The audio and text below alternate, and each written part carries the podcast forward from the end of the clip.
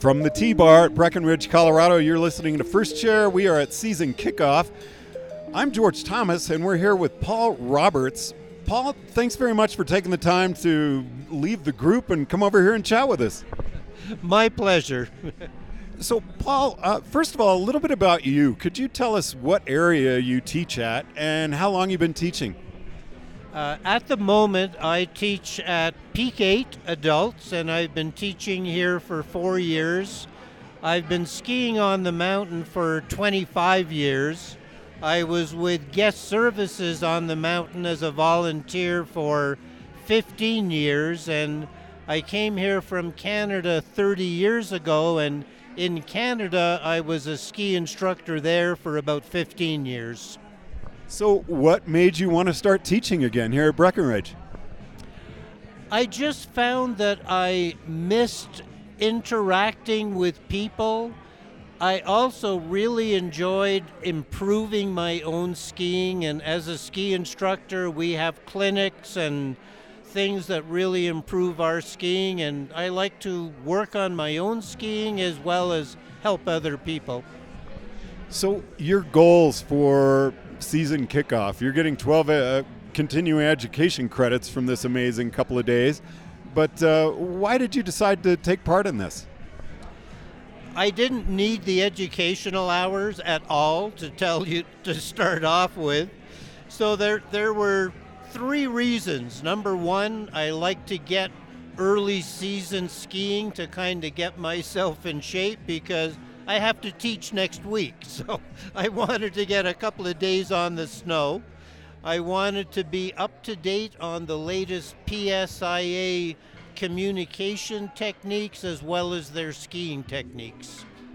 So, 15 years of teaching in Canada and four years now teaching here. What are some of the differences that you're noticing? Well, it's rather interesting. Canada, to begin with, has four levels, whereas here we only have three levels. Uh, in Canada, I was a level two instructor, a level one racing coach. You couldn't get level two without having a level one. Um, other than that, not a lot of differences really. Uh, I found the instructors that I had there, the upper levels were good, and the ones that we have here are fantastic. How are your skills and guest services helping you as an instructor here? I think the first thing is I know the mountain really well, so that always helps. The second thing is I'm oriented towards helping people.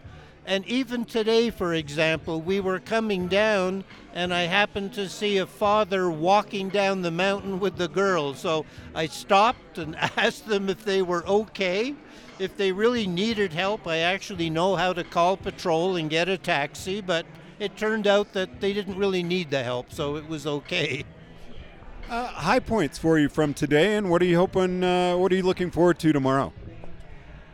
There were two high points, and this is really interesting. Going up the chair, talking with some of the other people, I, one guy asked me, one of our members, his name is Tim, he said, How do you like teaching your three hour lessons? And I said, Oh, it's tough. And he said, Well, why is it tough? And I said, Well, it's tough because I can't advance them to the level that I would like to in three hours. And he said, Well, pardon me for saying this, but if your group has fun and if they have enjoyed the three hours, that's all you need to do. You're talking about goals that you had rather than goals that the student might have had. And that really turned on a light for me. You know, I, I was just talking with Rob, the clinic leader of our group, and uh, one of the things I really noticed about this group is that it, there weren't friends here before this. It, it's not like a group of you were came here together. And uh, it was 10 individuals that got together and i really felt a, a, bond with this group. I felt like it really came together. Did you notice that? And if so what do you think caused that or brought that about I did notice that. I wish I could tell you why, but you're 100% right. Everybody was involved in this group. Other courses I've been at, there's some people that say nothing. Somehow, the way everybody opened up about their own personal experiences and some of the ways that they handled different situations, I enjoyed listening to other people going up on the chair. It was quite amazing. You know, one of the things I also noticed, people really complimenting each other about their skiing, and, and that's not something you often hear.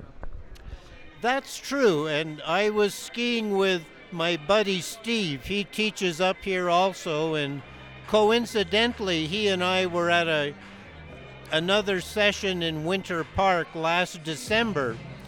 And Steve is very hard on himself, and he's a very good skier. And I think we're all like that. I, I think all of us have very high expectations of ourselves. We're very hard on ourselves. And as a result of that, I said to Steve, You're way too hard on yourself. You're really skiing well. And talked specifically about what he was doing. And I, I think we all understand we're very hard on ourselves. And as a result, complimenting other people is a good thing. So, what are you looking forward to tomorrow?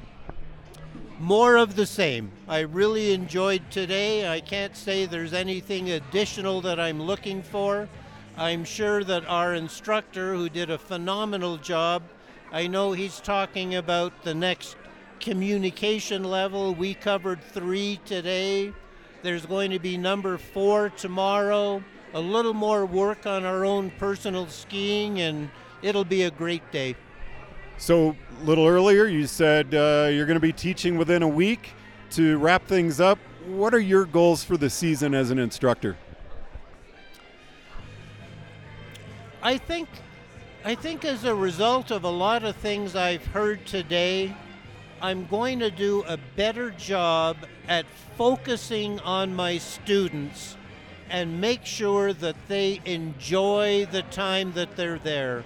The ultimate goal is to bring more people to the ski hill. It's all about that.